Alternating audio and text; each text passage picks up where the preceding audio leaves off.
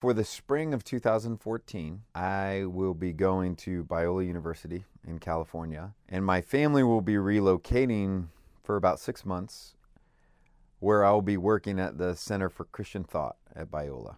And I won't be teaching while I'm there, but I have the opportunity to do some research and writing. They received a pretty substantial grant from the Templeton Foundation some years ago that has enabled them to, as the Center for Christian Thought, to kind of gather think tanks to think about particular topics.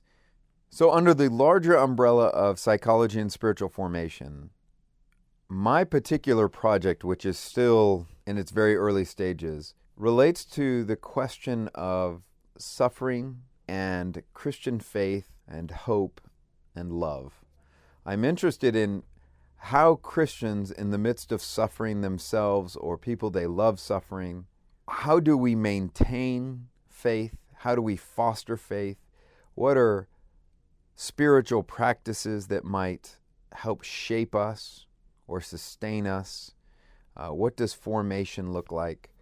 And so this is I'm really trying to think through what does hope look like? What does faith look like as an embodied reality of Christian love? And I think actually it's more difficult than we tend to appreciate.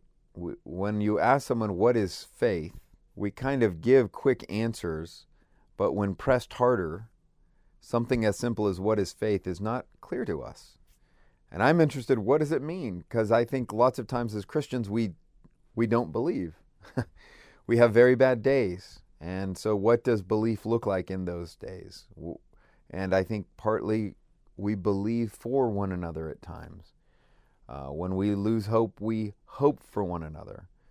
So I'm interested in exploring this in scripture and in tradition and and psychologically and uh, how our stories inform us and and how our local churches and communities can can shape us in some of these ways.